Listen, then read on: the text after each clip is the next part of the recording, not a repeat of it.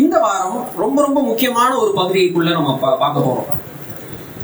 அதிகமாக இந்த மூன்றாவது அதிகாரம் யோனாவை குறித்து சொல்லப்படுகிற சண்டே ஸ்கூல் ஸ்டோரியாக இருக்கட்டும், இல்ல யோனாவை குறித்து சிந்திக்கும் போது மூணாவது அதிகாரம் பெருசா அதிகமாக நாம் அதை கடந்துவோம். மூணாவது அதிகாரத்துல இருக்கக்கூடிய சம்பவத்தை ஒரே வரியில சொல்லிடுவோம். யோனா போய் பிரசங்கம் பண்ணாரு, நினிவே ஜனங்கள் மனம் திரும்பினாங்க, தேவன் அவர்கள் மேல் மனம் இறங்கி விட்டார்னு சொல்லிட்டு நேரம் நாலாவது அதிகாரத்துக்கு போயிடுவோம். ஆனா அந்த மூணாவது அதிகாரத்துல இன்றைக்கு தேவன் சாதாரணமா சொல்லிடலாம், என்ன சொல்லலாம் அப்படின்னா, இந்த மூணாவது பத்து வருஷத்துல என்ன இருக்கு அப்படின்னா, யோனாவை தேவன் மறுபடியும் நினிவேக்கு என்ன செய்கிறார், அனுப்புகிறார். இரண்டாம் முறை சொல்லி அனுப்புகிறார். மகா நகரமாகிய நினிவேக்கு போய் என்ன செய், பிரசங்கம் செய், அதற்கு விரோதமாக நான் சொல்லக்கூடிய செய்தி என்ன செய், பிரசங்கம் செய் என்று சொல்லி சொல்கிறார். யோனா செல்கிறார். நினிவே மிகப்பெரிய ஒரு பட்டணம். அத அதுக்குள்ள ஃபுல்லா நடக்கணும்னா மூணு நாள் என்ன செய்யணும், நடக்கணும். ஒரு மனுஷன் நடந்து போகணும்னா மூணு நாள் ஆகும். அதுல ஒரு நாள் பிரயாணமாக போயிடுறாரு. போயிட்டு நினிவேல என்ன செய்யறாரு அப்படின்னு சொன்னா, உரத்த சத்தமாக இன்னும் நாற்பது நாள் இருக்கு, நாற்பது நாள்ல நினிவே என்ன செய்யப்படும், கவிழ்த்து போடப்படும், அப்படின்னா அழிக்கப்படும் என்று சொல்லி அவர் வந்து சொல்லிடுறாரு. சொன்னதுக்கு பிறகு அந்த ஜனங்கள் அனைவரும் என்ன செய்யறாங்க அப்படின்னு சொன்னா, அவங்க தேவனின் இடத்துல தங்களை தாழ்த்தி மனம் திரும்பி அவர்கள் ரெட்டு உடுக்கி உடுத்திக் கொள்கிறார். அப்படின்னா கோணி கோணி இருக்கு இல்லையா, சாக்குப்பை, அதுதான் ரெட்டுன்னு சொல்லுவாங்க. அதை என்ன செய்யறாங்க, தங்களுடைய மேன்மையான வஸ்திரங்களை எடுத்துட்டு அந்த வஸ்திரத்தை உடுத்தி சாம்பல்ல உட்கார்ந்து அவங்க மனம் திரும்புதலை அவர்கள் காட்டுகிறாங்க. இது வைரலாகி யாருக்கு போய் சேருது, ராஜாவுக்கு போய் சேருது. அப்பொழுது ராஜாவும் அதே கட்டளையை போடுறான், எல்லாரும் என்ன செய்வோம், மனம் திரும்புவோம், மிருகங்களுக்கு கூட சாப்பாடு கொடுக்காதீங்க, எல்லாரும் என்ன செய்வோம், மனம் திரும்புவோம், சத்தமா உரத்த சத்தமா கர்த்தரை நோக்கி காப்பாத்துங்கன்னு சொல்லி என்ன செய்வோம், கூப்பிடுவோம். ஒருவேளை கர்த்தர் இறங்கினால் நமக்கு விடுதலை கிடைக்கும் சொல்லி அவர் சொல்லும் பொழுது தேவன் இதையெல்லாம் பார்த்து மனந்திறங்கி அவர்களுக்கு செய்ய நினைத்த தீங்கை தேவன் என்ன செய்யல, செய்யவில்லை. இதுதான் வந்து நம்ம வாசிச்ச அந்த பகுதி. அடுத்தடுத்து நடுவில் நான் வாசிக்க சொல்லும் போது வேற வேற ஆள் என்ன செய்யணும், வாசிக்கணும், சரிங்களா? அதனால எல்லாருமே பைபிள் ஓபன் பண்ணி ரெடியா இருங்க. ரைட், இப்போ நம்ம பாக்குறோம், இரண்டாவது முறை யோனாவை தேவன் நினிவேவுக்கு போக சொல்லி அனுப்புகிறார். யோனா இந்த முறை என்ன செய்யல அப்படின்னா, தர்சீஸ்க்கு போகும்படி என்ன செய்யல, ஓடல. தேவன் சொன்னபடி எங்கே போகிறார், நினிவே பட்டணத்துக்கு போகிறார்.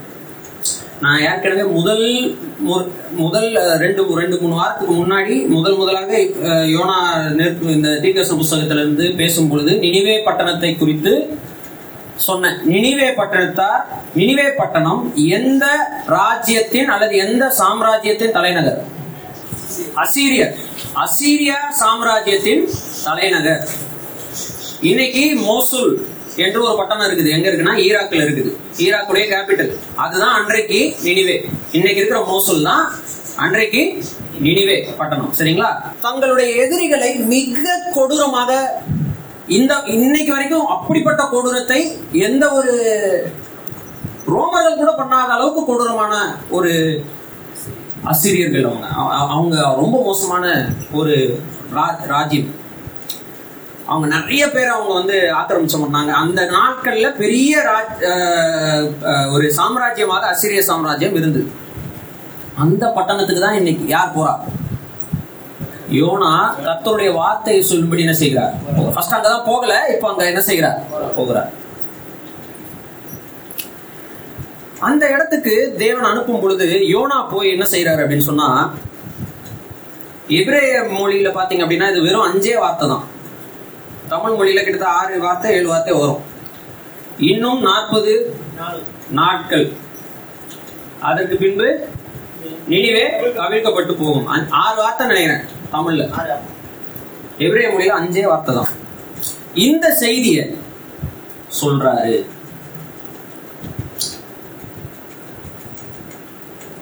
இதை சொன்ன உடனே அஞ்சாவது வசனத்தை வாசிங்க. வேற யாரும் வாசிங்க.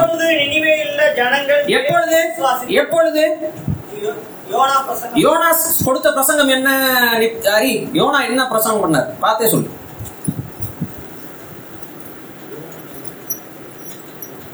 யோனா என்ன பிரசங்கம் பண்ணாரு?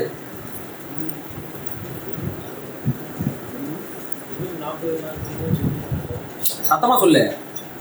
இன்னும் நாற்பது நாள் உண்டு, மூணு வார்த்தை. அதுக்கப்புறம் அப்பொழுது நினிவே அழிக்கப்படும், கவிழ்க்கப்பட்டு போகும். இத சொன்னார். இதுல எங்கேயாவது தேவனை பத்தி சொன்னாரா?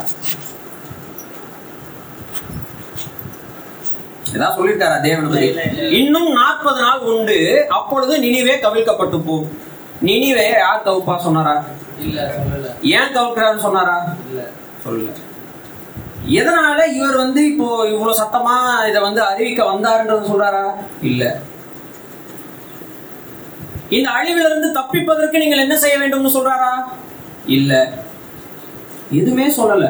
அதான் மோஸ்ட் சக்சஸ்ஃபுல் சர்மன் இந்த பைபிள்னு சொல்லுவாங்க. இத அஞ்சே வார்த்தை சொல்றாரு. ஒட்டுமொத்த பேர் என்ன செய்யறாங்க? மனம் திரும்புறாங்க. இந்த இடத்துல யோனாவை குறிச்சு நம்ம திரும்ப பார்க்க வேண்டியவங்களா இருக்கும், திரும்ப சிந்திக்க வேண்டியவங்களா இருக்கும்.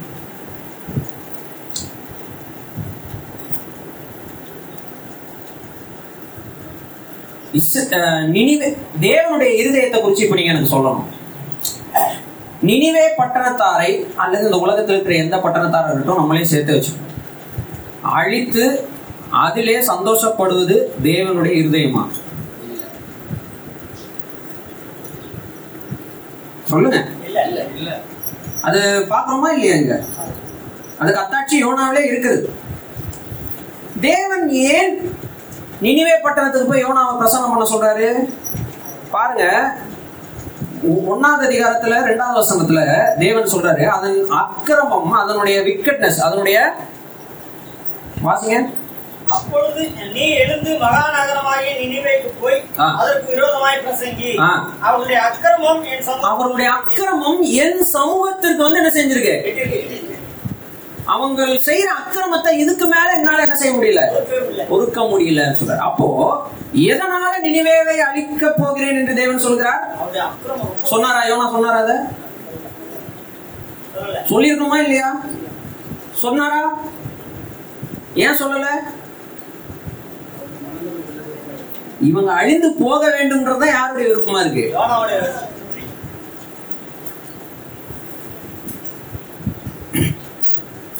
நமக்கு யாருனே தெரியாதவங்க மேல கூட அன்பு வச்சுவோம். நம்முடைய எதிரிகளை கர்த்தராகிய இயேசு கிறிஸ்து என்ன சொல்றாரு? உங்கள் சத்துருக்களை சிநேகியுங்கள், உங்களை பகைக்கிறவர்களுக்கு உங்கள் பகைக்கிறவர்களுக்கு நன்மை செய்யுங்கள், உங்களை சபிக்கிறவர்களை ஆசீர்வதியுங்கள், உங்களை நிந்திக்கிறவர்களுக்காக ஜெபம் பண்ணுங்கள். இது நாலாவது பண்ணுவோம். நாலாவது பண்ணுவோம். ஜெபம் பண்ணுங்க தானே இயேசு கிறிஸ்து சொல்லியிருக்காரு. என்ன ஜெபம் பண்ணணும்னு சொல்லல, அதான் மேல சொல்லிட்டாரு. தேவனுடைய இதயம் வந்து அக்கிரமக்காரர்களை பார்க்கும் பொழுது அந்த அக்கிரமத்தின் மேல் தேவன் கோபம் கொண்டு இனி அந்த அக்கிரமம் இந்த இடத்துல நடக்க கூடாது என்பதில் தான் கோபம் உள்ளவராய் இருக்கிறாரே தவிர அந்த அக்கிரமம் செய்கிறவர்களை அழித்து சந்தோஷப்படுகிற தேவன் நம்முடைய தேவன் அல்ல. அப்படின்னா இன்னைக்கு ஒருத்தர் கூட இங்க என்ன செய்ய முடியாது நம்ம. அப்ப தேவனுடைய நோக்கம் என்னவா இருக்குது? இங்க யோனாவனுடைய நோக்கம் என்னவா இருக்குதுன்னு பாருங்க. மீன் வயிற்றுல பண்ண பிரேயர் என்னாச்சு? நம்ம வாழ்க்கையில நம்ம பண்ற பிரேயர்லாம் என்ன ஆகுது? நம்ம மனம் திரும்பும் பொழுது ஒரு கண்ணீர் விடுறோம் இல்லையா, ஒரு ஜெபம் செய்யறோம் இல்லையா, கர்த்தாவே உணர்ந்துதான் செய்யறோம். ஆனா அதற்கு பின்பு மறுபடியும் நம்முடைய ஜென்ம சுபாவமும் நம்முடைய பெருமையும் நம்முடைய நம்முடைய பாவ சிந்தனைகளும் நம்மை மேற்கொண்டு நாம் அதற்கு மறுபடியும் அடிமைகளாகி தேவன் நினைக்கிற விதமாக நாம் என்ன செய்கிறது இல்ல, நடந்து கொள்வது இல்ல. அதுக்கு யோனாவு நம்மை போல ஒரு உதாரணமாக இங்க இருக்கிறார். என்ன சொல்றனோ அதை போய் சொல்லுன்னு சொன்னா கண்டென்ட் ஃபுல்லா என்ன செய்யல, சொல்லல. அட்லீஸ்ட் ஏன் தேவன் உங்களை அழிக்க போகிறார்னு கூட என்ன செய்யல, சொல்லல. யார் உங்களை அழிக்க நினைக்கிறார்ன்றதையும் என்ன செய்யல, சொல்லல. எதுவுமே சொல்லல. நாற்பது நாள் ஃபுல்லா காலி சொல்லிட்டு ஒரு பாட்டு இவ்வளவுதான் யோனா சொல்றாரு. ஆனா இங்க நம்ம பாக்குறோம் இங்க நம்ம பாக்குறோம் அஞ்சாவது வசனத்துல நாம சொல்றோமோ சொல்லலையோங்க, தேவன் நினைத்தால் எந்த ஒரு இருதயத்தை என்ன செய்ய முடியும், எந்த ஒரு இருதயத்தையும் மாற்ற முடியும். அப்ப எதுக்கு யோனாவை அனுப்பணும் அப்படின்னு நம்ம கேட்போம். அப்ப எதுக்கு யோனாவை அனுப்பணும் சொல்லுங்க. தேவனே அவங்கள மனம் திரும்ப செஞ்சிருக்கலாம்ல. தேவனே நம்மை சுற்றி வாழ்கிற எல்லா ஜனங்களுக்கும் நம்முடைய அன்பை டைரக்டா வெளிப்படுத்திடலாம்ல. தேவனே நம்முடைய சத்துருக்களுக்கெல்லாம் தம்முடைய அன்பை டைரக்டாக வெளிப்படுத்திடலாம்ல. நாம் பகைக்கிற நாம் நம் நாம் யாரெல்லாம் எதிரிகளாக நினைக்கிறோமோ, யாரெல்லாம் நமக்கு விரோதமாக செயல்படுகிறார்களோ எல்லாருக்கும் தேவனே தம்முடைய அன்பை டைரக்டா வெளிப்படுத்தி அவங்கள அவங்க கிட்ட காணொலியோ எப்படியோ வந்து சொல்லிடலாம்ல. ஏன் நம்மளை அனுப்புறாரு? ஏன் யோனாவை அனுப்பினார்? ஏன் யோனாவை அனுப்பணும்? எப்படியும் இவன் போய் கம்ப்ளீட்டா சொல்ல போறது இல்லைன்றதும் தேவனுக்கு தெரியும். ஏன் யோனாவை அனுப்பினார் சொல்லுங்க. தேவன் யோனாவை அனுப்பினது நினைவேற்காக இல்ல, யோனாவுக்காக.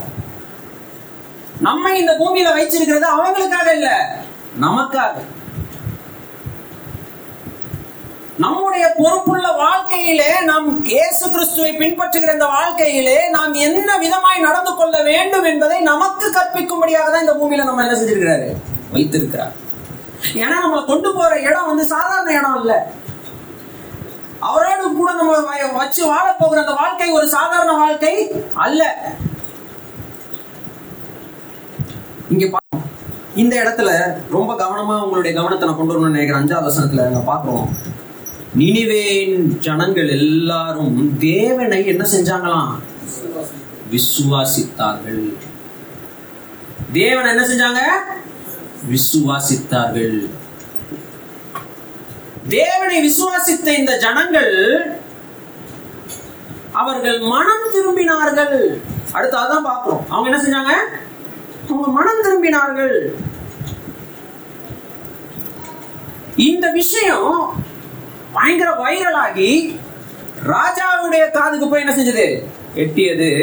ராஜா தம்முடைய சிங்காசனத்தில் இருந்து எழுந்தான். அடுத்த லைன் இல்ல அப்படின்னா என்ன நடந்திருக்கும் ஆசிரியால? யாரா அது சொன்னது? அவனை கூட்டுவா அப்படின்னு. ஆனா இங்க ராஜாவை பார்க்கிறோம், அவனும் என்ன செய்யறான், தன்னை தாழ்த்துகிறத நம்ம பார்க்கிறோம். அவன் சொல்றான் பாருங்க, அவன் ராஜா என்ன சொல்றான், ஏழாவது வசனத்துல அவன் சொன்ன கட்டளையை வாசிங்க.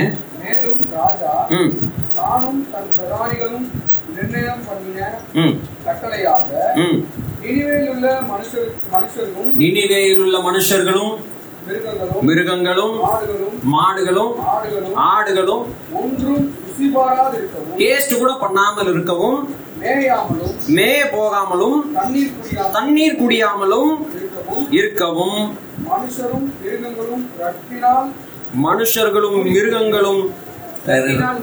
ரெட்டினால் மூடிக்கொண்டு தேவனை நோக்கி உரத்த சத்தமாய் கூப்பிட வேண்டும் என்று கட்டளை என்ன செய்யறான், பிறப்பிக்கிறான்.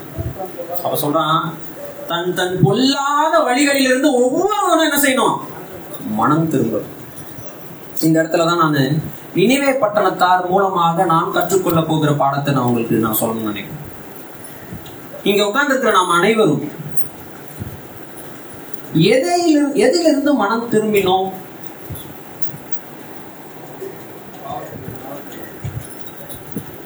எதிலிருந்து மனம் திரும்பினோம்? நம்முடைய பாவ வழிகளிலிருந்து மனதை திருப்பி திருப்பி தேவனை நோக்கி நம்முடைய மனதை என்ன செஞ்சிருக்கிறோம், காட்டிருக்கிறோம். தேவனை நோக்கி மனசை செலுத்தி, இதுக்கு பேர் தான், இந்த விஷயத்துக்கு பேர் தான் என்னது, மன திரும்புதல். இது எங்க நடக்குது? இது எதனால நடந்தது? விசுவாசத்தினால நடந்தது. நாம் தேவனை, இந்த ஜனங்க என்ன பண்ணாங்க, விசுவாசிச்சதுனால இந்த மனம் திரும்புதல் அவங்க வாழ்க்கையில் என்ன செய்யுது, நடக்குது. நாமும் தேவனை விசுவாசித்ததுனால இந்த மனம் திரும்புதல் நம்முடைய வாழ்க்கையில. ஆனா இந்த மனம் திரும்புதல் என்கிற அந்த வார்த்தையை அந்த வார்த்தையோடவே நம்ம வச்சு வச்சு பழகிட்டதுனால மனம் திரும்புதல் என்கிற அந்த வார்த்தைக்கான மேன்மையும் மகத்துவத்தையும் அதனுடைய சீரியஸ்னஸையும் நமக்கு என்ன செய்யறது இல்லை. அதனாலதான் நம்ம டெய்லி மனம் திரும்புவோம். சொல்ல வரது புரிதல். யோனாவும் தான் மனம் திரும்பினாரு. இப்ப என்ன பண்றாரு, திரும்பிட்டாரு. திரும்பியும் திரும்புவாரு, திரும்பி என்ன பண்றாரு, திரும்பிடுவார். இது வந்து என்ன சொல்றதுன்னா நல்லா ஆயிலும் கிரீஸும் தடவப்பட்ட அச்சாணி போல இப்படியும் திரும்பும் இப்படியும் திரும்பும், ஈஸியா திரும்பிக்கும் டப்புக்கு டப்புன்னு. ஆனா இங்க நம்ம கவனிக்கிறோம், பழைய ஏற்பாடு முழுவதும் நீங்க வாசிச்சு பாருங்க, புதிய ஏற்பாட்டிலையும் வாசிச்சு பாருங்க, அந்த வசனத்தை நான் வாசிக்க உங்களுக்கு காட்ட போறேன். மனம் திரும்புதல் என்பது வெறும் இருதயத்தோடு நின்று விடுகிற விஷயம் அல்ல. மனம் திரும்பினவன் என்ன செய்ய வேண்டும்னா, இங்க இந்த ஜனங்கள் பண்ணாங்க பாருங்க, என்ன என்ன பண்ணாங்க, மனம் திரும்புதலுக்கேற்ற கிரியைகளை செய்தார்கள். ரட்சிப்பு கிரியையினால வரல, மன்னிப்பு கிரியையினால வரல, ஆனா இவங்க மனம் திரும்பி இருக்கிறார்கள் என்பதை வெளிப்படுத்தக்கூடிய கிரியைகளை செய்கைகளை அவருடைய வாழ்க்கையில அவங்க என்ன செய்யறாங்க, வெளிக்காட்டுறாங்க, செய்யறாங்க, அதை செய்யறாங்க. மனம் திரும்புதல், நாம் ஒரு விஷயத்துல இருந்து மனம் திரும்பிய உடன் நாம் முதலில் செய்ய வேண்டிய கிரியை என்னது? மனம் திரும்பிய நான் செய்ய வேண்டிய முதல் கிரியை என்னது? விசுவாசித்த நான் மனம் திரும்புகிறேன். மனம் திரும்பிய நான் செய்ய வேண்டிய முதல் கிரியை என்னது? கீழ்ப்படிதல். செஞ்சாங்களா இங்க? செஞ்சாங்களா இங்க? இனிமே ஜனதா கீழ்ப்படிந்தாங்களா இல்லையா? கீழ்ப்படிந்தார். கீழ்ப்படிவதற்கு முன்பதாக என்ன ஆட்டிடியூட் இருந்தா அவங்க கீழ்ப்படிய முடியும்? இங்க பார்த்து சொல்லுங்க, என்ன போட்டிருக்கு? ராஜா தன் சிங்காசனத்திலிருந்து எழுந்தான். எழுந்தானா? ஆனா இந்த முறை அவன் எழும் பொழுது அவன் தன்னை என்ன செஞ்சிருக்கிறான்? தாழ்மை இருக்கக்கூடிய இருதயத்தில் தான் கீழ்ப்படிதல் என்ன செய்யும் வரும். இல்லை என்றால் சொல்வதை செய்வோமே தவிர கீழ்ப்படிதல் நம்மிடத்தில் என்ன செய்யாது, இருக்காது. அவர் சொல்லிட்டாரு, நான் செய்யறேன்றதுதான் ஆட்டிடியூடா இருக்குமே தவிர அது கீழ்ப்படிதல் என்று நம் வேதாகமம் நமக்கு என்ன செய்யறது இல்ல. சரி, அப்ப நீங்க சொல்லுங்க, ரட்சிக்கப்பட்ட நம்மை தேவன் ஏன் நீங்கள் ஞானஸ்நானம் எடுக்க வேண்டும் என்று சொல்கிறார்? விசுவாசாச்சு, மனம் திரும்பியாச்சு, ரட்சிப்பு கிடைச்சிருச்சுல, அப்ப ஏன் ஞானஸ்நானம் எடுக்க சொல்லி சொல்றாரு?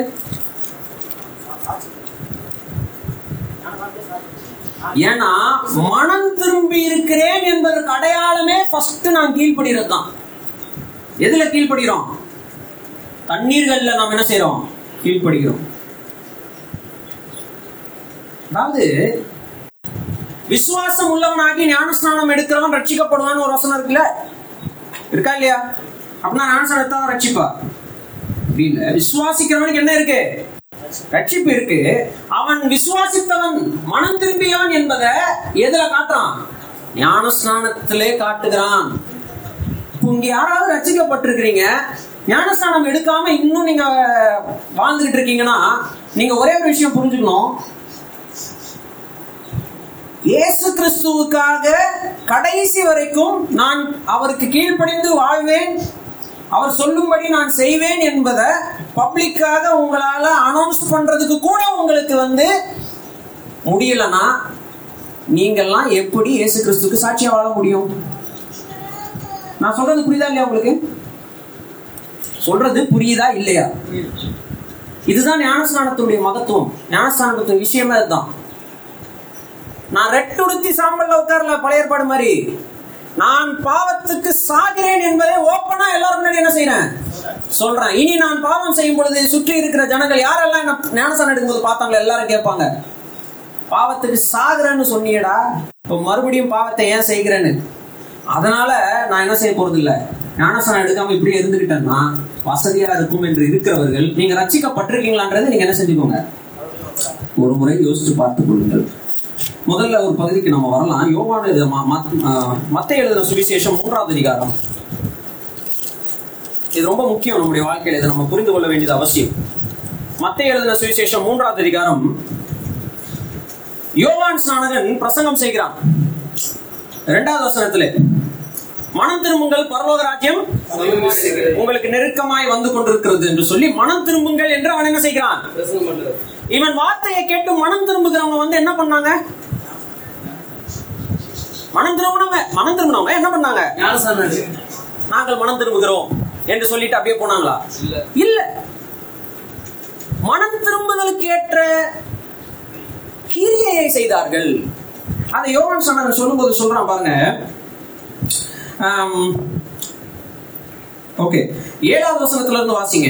வரிசேயரிலும் சத்சேயரிலும் அநேகர் தன்னிடத்தில் ஞானஸ்நானம் பெறும்படி வருகிறதை அவன் கண்டு, விரியன் பாம்பு குட்டிகளே, வரும் கோபத்துக்கு தப்பிவிட்டு, விரியன் பாம்பு குட்டிகளே, மனம் திரும்பாம நீங்க ஞானஸ்நானம் எடுத்துக்கிட்டு போறதுனால வரும் கோபத்துல இருந்து நீங்க தப்பிச்சுக்கலாம்னு உங்களுக்கு யாருங்க சொன்னா?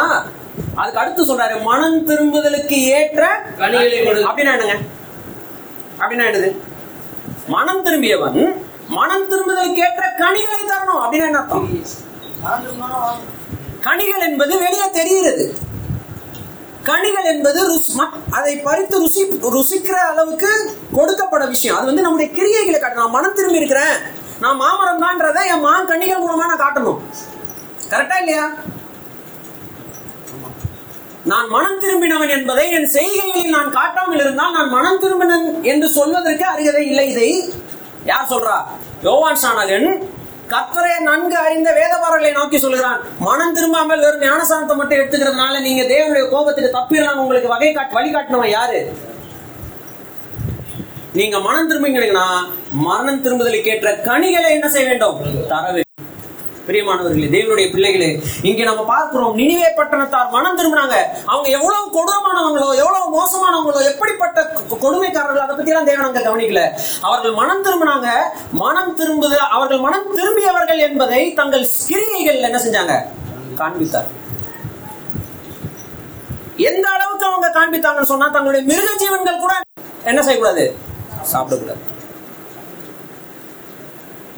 அந்த அளவுக்கு தங்கள் முற்றிலுமாய் இறங்கி விட்டார்கள், முற்றிலுமாய் தாழ்ந்து விட்டார்கள். தேவன் பார்க்க பாருங்க, பத்தாவது வருஷத்தை பாருங்க. தேவன் என்ன பண்றாரு? மூணாவது இடம் பத்தாவது வருஷம். தேவன் எதை கண்டார்? அப்பொழுது தேவன் எதை கண்டார்? வாசிங்க டக்குன்னு. அவர்கள் தங்கள் பொல்லாத வழியை விட்டு திரும்பினார்கள் என்று தேவன் அவருடைய தேவன் எதை பார்த்தாங்க? அவர்கள் பொல்லாத வழிகளை விட்டு திரும்பினார்கள் என்று தேவன் அவர்கள் கிரியைகளை பார்த்தார். இது ரொம்ப ரொம்ப தான் முக்கியம். நான் ரட்சிக்கப்பட்டிருக்கிறேன் என்று சொல்லுகிறது மேட்டர் கிடையாது. ரட்சிப்பு ரட்சிக்கப்பட்டிருக்கிறேன் என்கிற நிலைமைக்கான வாழ்க்கை எண்ணத்தில் இருக்கிறதான்றதை யார் பார்க்கிறா? தேவன் பார்த்தார். அதனாலதாங்க, அதனாலதான் புதிய ஏற்பாட்டில் அவ்வளவு வசனங்கள், எத்தனை வசனங்கள் புதிய ஏற்பாட்டுல சொல்லி இருக்கிறது பாருங்க. ஒரு வசனம், ஒரு வசனத்தை நம்ம ஒரு பகுதியை நம்ம வாசிக்கலாம். கலாத்தியர் ஐந்தாவது அதிகாரம் பத்தொன்பதுல இருந்து இருபத்தி ஒண்ணு வாசிங்க. மாம்சத்தின் கிரியைகள் வெளியரங்கமாய் இருக்கின்றன. அவை என்னென்ன? விபச்சாரம், வேசித்தனம், அசுத்தம், காம விகாரம், சிலை வழிபாடு, பில்லி சூனியம், மாந்திரீகம், பகைகள், விரோதங்கள், வைராக்கியங்கள், கோபங்கள், சண்டைகள், பிரிவினைகள், என் மார்க்கம் பெரிது உன் மார்க்கம் பெரிது என்று மார்க்கத்துக்காக வாதாடி கொண்டிருக்கிறவர்கள், பொறாமைகள், கொலைகள், வெறிகள், எல்லா விதமான களியாட்டுகள். இதெல்லாம் என்னதுங்க? மாம்சத்தின் கிரியைகள். இது மனம் திரும்புதலுக்கு ஏற்ற கிரியைகளா? இது மனம் திரும்புதலுக்கு ஏற்ற கனிகளா? இது மனம் திரும்பின குணாதிசயங்களா? சொல்லுங்க. இல்ல இல்ல. இதை வாசிங்க. இப்படிப்பட்டவைகளை செய்கிறவர்கள் தேவனுடைய ராஜ்யத்தை சுதந்தரிக்க முடியாது என்று முன்னே சொன்ன இப்பொழுதும் சொல்றேன். அதாவது அவர் வார்த்தையை நான் மாத்தல. அன்னைக்கும் அப்படிதான் சொல்றேன், இன்னைக்கும் அப்படிதான் சொல்றேன், நாளைக்கு அப்படிதான் சொல்லுவேன்ற. சரி, அப்ப மனம் திரும்பின கனி, மனம் திரும்பின வாழ்க்கையிலேயே வரக்கூடிய கனி என்ன? மனம் திரும்பின வாழ்க்கையில வெளியே வரக்கூடிய குணாதிசயங்கள் என்ன? மனம் திரும்பின கிரியைகள் என்னென்ன ஆட்டிடியூட்ல இருந்து ஸ்டார்ட் ஆகுதுன்னா, அதுக்கு கீழே இருபத்தி ரெண்டாம் வசனத்துல போட்டிருக்கு, அன்பு, சந்தோஷம், சமாதானம், நீடிய பொறுமை, தயவு, நல்ல குணங்கள், விசுவாசம், சாந்தம், இச்சையடக்கம். நாம மனம் திரும்பி இருக்கிறோமா? நம்ம பொல்லாத வழிகளை விட்டு வந்திருக்கிறோமா? இயேசு கிறிஸ்துவை கடைசி வரைக்கும் பின்பற்றுவேன் என்கிற ஒரு லைஃப் லாங் கமிட்மெண்ட் கொள்ள வந்திருக்கக்கூடிய ஒவ்வொருவரும் தங்களுடைய வாழ்க்கையில மனம் திரும்புதலுக்கேற்ற கனியை கனிகளை காட்ட வேண்டும், கொடுக்க வேண்டும். இல்லை என்றால் இல்லை என்றால் தேவனுடைய ராஜ்யத்துல நமக்கு என்ன இல்லை? சுதந்திரம் இல்லை, பங்கு இல்லை. அப்படின்னு உன்னே சொன்னேன், இப்பொழுதும் சொல்லுகிறேன் பவுல் சொல்றார். எபேசியர் கல்த நிருபத்துல எபேசியர் கல்த நிருபத்துல மூன்றாவது வசனத்துல இருந்து வாசிங்க, அஞ்சாவது அதிகாரம். மேலும் பரிசுத்தவான்களுக்கு ஏற்றபடி பரிசுத்தவான்களுக்கு ஏற்றபடி வேசித்தனமும் மற்றெந்த அசுத்தமும் பொருளாய் பொருளாசையும் ஆகிய இவைகள் பேர் முதலாய் உங்களுக்கு சொல்லப்படும். இது பேர் முதலாய் கூட உங்கள் மத்தியில சொல்லப்படக்கூடாது. அப்படியே வம்பு, புத்தியீனமான பேச்சு, அன்வான்டட் டாக்ஸ், பரியாசமும் தகாதவைகள். எது மட்டும்தான் தகும், எது மட்டும்தான் தகுதி உள்ளது? கர்த்தருக்கு நன்றி செலுத்துகிற வாழ்க்கை தான் தகுதி உள்ளது. உபச்சாரக்காரனாவது அசுத்தனாவது விக்கிரகாராதனையாகிய பொருளாசை பொருளாசைக்காரனாவது தேவனுடைய ராஜ்யமாகிய கிறிஸ்துவின் ராஜ்யத்திலே சுதந்திரம் சுதந்திரம் அடைவதில்லை அடைவதில்லை என்று அறிந்திருக்கிறீர்களே. இப்படிப்பட்டவைகள் நிமித்தமாக கீழ்படியாமையின் பிள்ளைகள் பிள்ளைகள் மேல் கோபாக்கினை வருவதால் ஒருவனும் உங்களை வீண் வார்த்தையினாலே மோசம் போக்காதபடிக்கு எச்சரிக்கையா இருங்கள். இப்படி எல்லாம் ஆழ்ந்துக்கலாம் பிரதர். கடைசியில கர்த்தர் எப்படியோ நம்மள என்ன செஞ்சிருவாருங்க, அவருடைய ராஜ்யத்துல நமக்கு பங்கு கொடுத்துருவாருங்க. அப்படின்னு உங்களை யாராவது வீண் வார்த்தையில மோசம் போக்கணும், அவங்க கிட்ட என்ன செய்யும்? எச்சரிக்கையா இரு. இப்படிப்பட்டவைகள் நிமித்தமாதான் கீழ்படியாமின் பிள்ளைகள் மேல யாருடைய கோபாக்கணம் இருக்குது? இப்படிப்பட்ட விஷயங்களை செஞ்சதுனாலதான் நினைவே பட்டணத்தார் மேல யாருடைய கோபாக்கணை வந்தது?